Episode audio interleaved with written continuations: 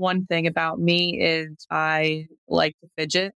And especially when my tics were bad, I would constantly be fidgeting. One of the easiest things for me to fidget with was a sugar packet.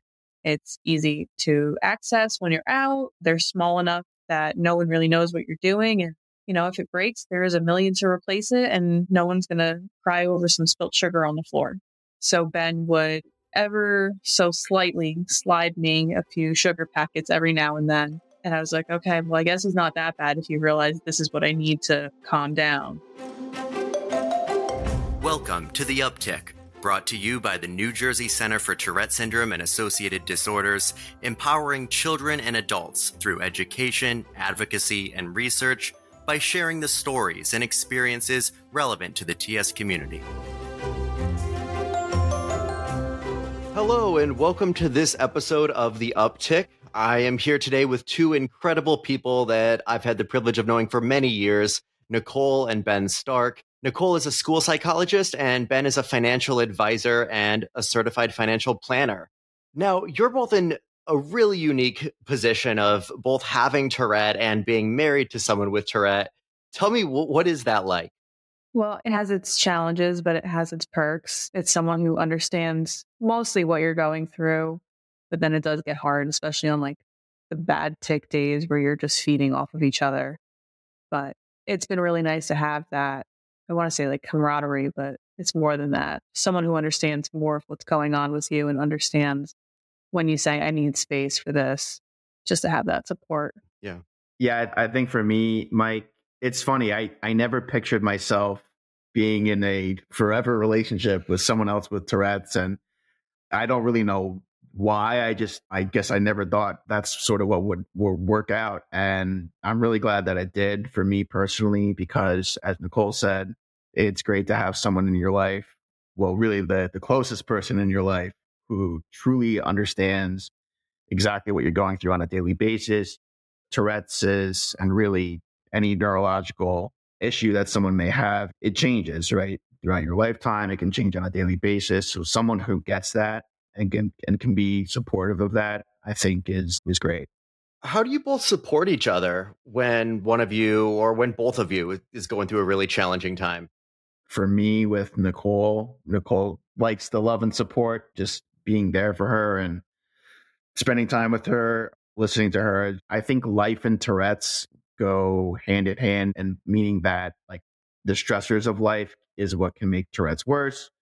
Or if your tics are worse, it can make life more stressful. I think it's just being able for me to help Nicole sort of work through those problems or just hearing about challenges she's had at work that day or challenges that we've had with our newborn that day. There's a lot of different factors that go into it. So being a good listener and just being there for your partner is really, I think, what helps. Yeah. And for Ben, it's just reading his body language. Like today, he came in and he was just like sitting on the couch, and I'm like, "You need space," and he's like, "I need time." And it's just understanding that everyone has their own way of calming down, and sometimes it's just vegging out, and sometimes it's talking. I imagine it's a challenge when both of you have tics that are flaring and you're feeding off each other, you're exacerbating each other's tics. Can you talk to me about when that happens and how you, you respond to that? It's funny, Mike, because I think you know this. Nicole got into a car accident a couple years ago now, and her tics have pretty much diminished to zero since that point. I think prior to that, there were the flare ups, right? Like most folks that have Tourette's know that if you're in the room with someone else with Tourette's, if you tic, it's likely the other person's going to tic, which then makes you tic, and it becomes this domino effect back and forth. But we haven't really experienced that over the last couple of years just because the car accident, like I said, she still has it, but the symptoms and the tics have just gone away. Fortunately, there is no domino effect for now. Yeah. But I feel like when my tics were more prevalent, Ben and I also got to a point where we weren't feeding off of each other as much because it wasn't as exciting, I want to say. Like when we do have friends with TS come over, Ben and our friends will flare up more, but Ben and I, like on a day to day basis, we would be okay for the most part, unless I was having a very bad tic day or he was. I will say I do have him flare up from time to time now when I'm mimicking our newborn. Like if I make a sound, I won't do it mm. now. it sets Ben off and he's like, Can you please stop? And I'm like, I'm not doing it on purpose. It's interesting too, also with like co occurring conditions, just being the support for each other. I imagine it's super important that even if you both don't have tics all the time, like there's still you know, understanding like reading the other person's body language. Are they anxious? Are they like just feeling kind of down? OCD, things like that. Uh, you're, there's the whole spectrum that we have to support each other on. And I imagine that can play a role too. Absolutely. At this point, you guys are probably able to read each other's body language pretty well, right? Like you know each other's tics, or Nicole, you know all of Ben's tics. Can you guys tell pretty well, like if someone's when their tics are getting worse, and then like proactively respond to that? Yeah, Nicole definitely knows. She probably won't necessarily mention it straight to my face, but you know, she might say, Hey, you haven't made a doctor's appointment in a while. You probably should. And I'll say, Yeah, you're right. I know I'm due because my tics are flaring up, right? Or they're more common over longer stretches of times, especially towards the end of the day. Like it's 8.15 at night that we're recording this. I work the whole week, work the full day. Normally when I'm more fatigued and, and tired from the long week, that's when my tics get much more frequent. Nicole knows that. And she knows that I, I like to decompress and do things in my own way. And she just lets it happen. I've also learned don't bring it up. So if he is having a lot of tics, I shouldn't be like, hey, you're ticking a lot. Like, what's wrong? I kind of let, let it subside, ignore it, and then try to help him through whatever was setting him off if he will share. That's a really interesting point. I, I, find I relate to that a lot, and everyone with Tourette is different. Of course, as you guys know, like some people might want that more that engagement, or hey, what's wrong, or something. I get frustrated if someone, uh, even if it is like a loved one, asks me, "Hey, like, what's wrong? Like, why are your tics so bad?" I'd rather just kind of be left alone in a way, and then, I mean, if they can like take something off my plate, or say like, "Hey, do you need a minute?" or something, I do appreciate that. But like directly acknowledging the tics I have also found can sometimes make it worse. It's awesome that you guys are finding those ways. I mean, you've had years of finding those ways to to support each other. I think a lot of our listeners will be people who they have Tourette, but they're probably dating someone who doesn't. In most cases, sometimes tics can annoy other people, and we should never apologize for our tics or feel the need like this is our fault or feel guilty for it. But you guys might have an interesting perspective on that like being in a room with someone when you're trying to focus you're trying to do work and their vocal tics are going. Is that ever an issue in, in your relationship and how do you guys go about addressing that? Ben's just loud in general yeah, yeah. so get used to it you get used to it and then when you need quiet you find a separate room or you go for a walk i think for the most part i'm i'm pretty quiet so ben doesn't even know where i am half the time that's true. Yeah, I'll, I'll, call for Nicole in the house and she'll say, yeah, and I'll walk down the stairs and she's actually down the hall. I'm pretty bad about that. But I think for us, again, just because we both have it, and you're right, Mike, when you're in a relationship with someone else who doesn't share that condition with you, there is going to be some inherent misunderstandings. And I think that before Nicole, right, I think we both have probably found that with past relationships um, which definitely makes it nicer to have someone that does have it because they do fully understand what you're going through on a regular basis. What advice do you have for people with TS that are entering the dating world? I would say just be true to yourself. You don't need to try to change yourself or think that you need to be a certain type of person just because you think that that particular person likes person with brown eyes or a person with a loud personality, even though you might have blue eyes and you're shy.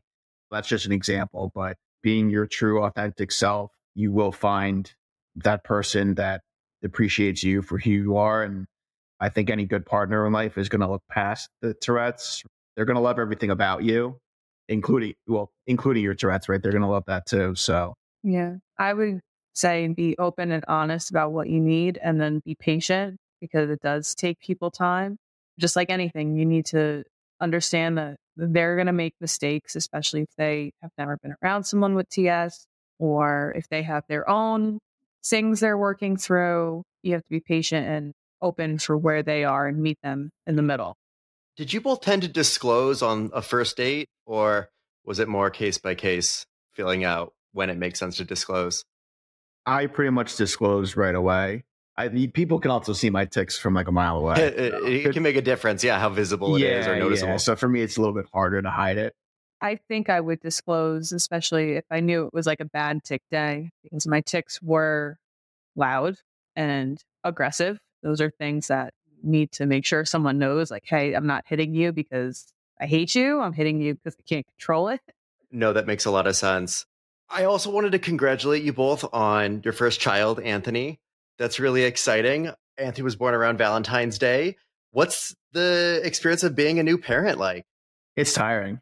It's crazy. it's yeah, uh, but it's it's wonderful. I mean, he's awesome, but it changes your entire outlook on life in so many amazing ways.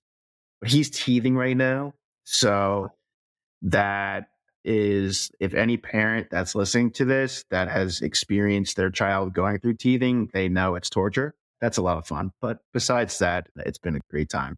Yeah. He definitely has Ben's personality. Everyone says he looks like me, so at least he got the good of both of us. But he is the hardest job I've ever had, but the most rewarding at the same time. Are one of you able to be at home during the day then? Or how's the situation work with raising the child, working, all of that? So I'm just coming off of maternity leave as of like next week officially. So we're lucky to live near Ben's family, who has been an amazing support for us. And it's just, we're doing a whole mixture of everything to make sure he's taken care of well.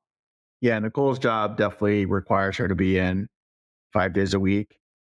My line of work requires me to be in most days, but I do have flexibility here and there to work from home I typically work from home one day a week so I can watch him those days. And as Nicole said, my parents live close by and we live in an area where there are a lot of options for daycare. It's sort of going to be like a tribrid approach of myself, my family, and daycare. They, like they say, it takes a village to raise a child. So that's truly what it is. It really does.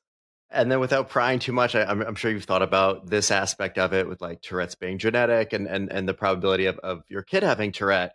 Uh, I'm sure everybody asks you this. Have you both thought about that and any kind of preparations you'd make to support your support Anthony if and when that time comes? The thing that no no one really thinks about until you're pregnant and having a baby is you need a pediatrician.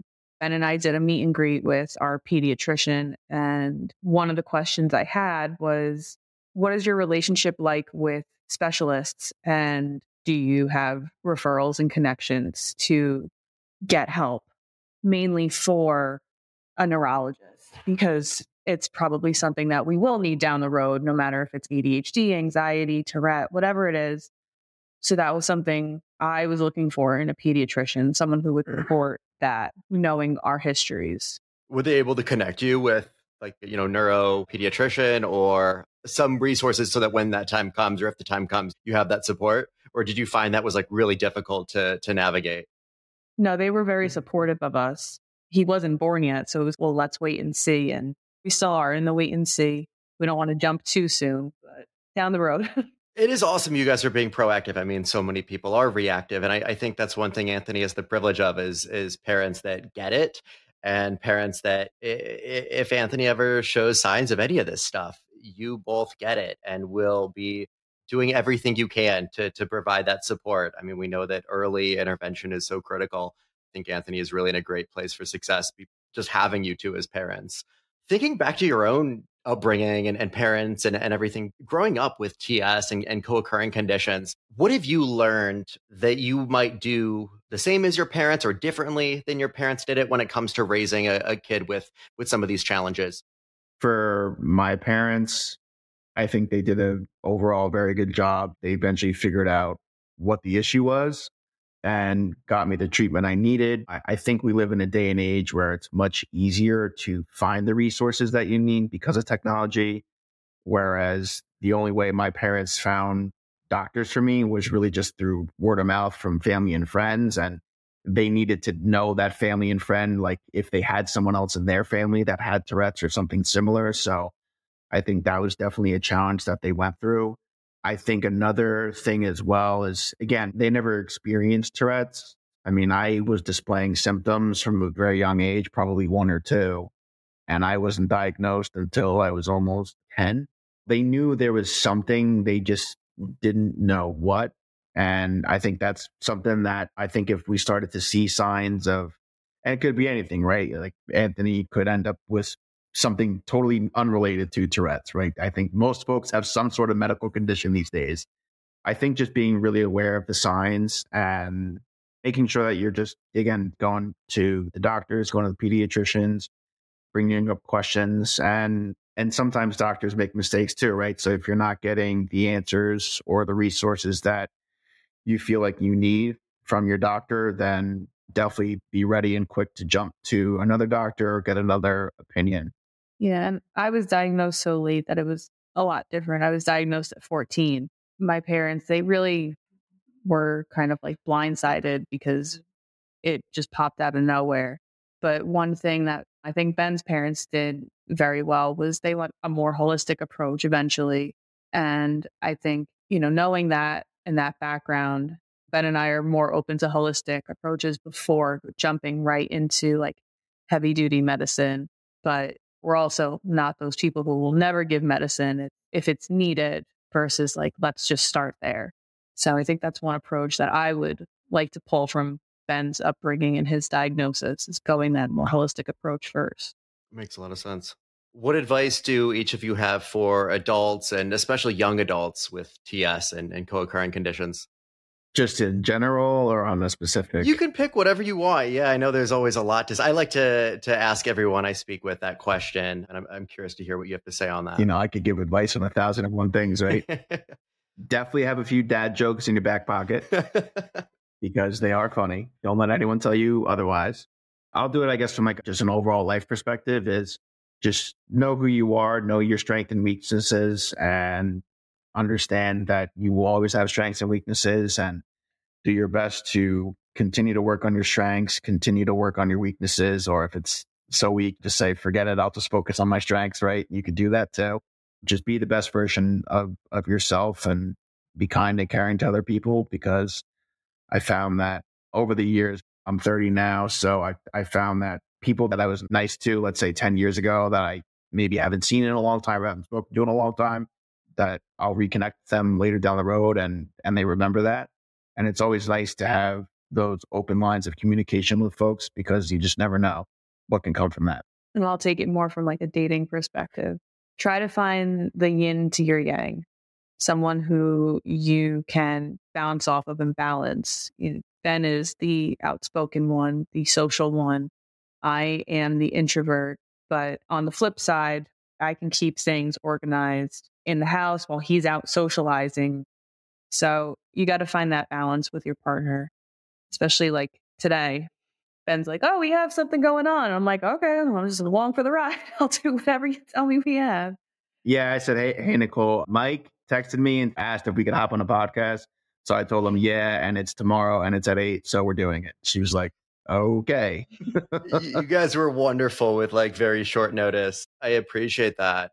One thing we haven't talked about is like bullying. I think a big theme here is understanding yourself and also loving who you are yourself, having that strong sense of like, this is who I am. And Tourette is not a, doesn't diminish who I am as a person at all. Tourette's is an asset and makes me part of who I am uh, makes me better. Wonder if you, if either of you want to comment on any experiences you've had with, you know, times where like self esteem was low or there was bullying, like maybe in some of those earlier years, and kind of how you advice you give to other people that might be facing that because that is something a lot of people in our community do face, especially when they're younger.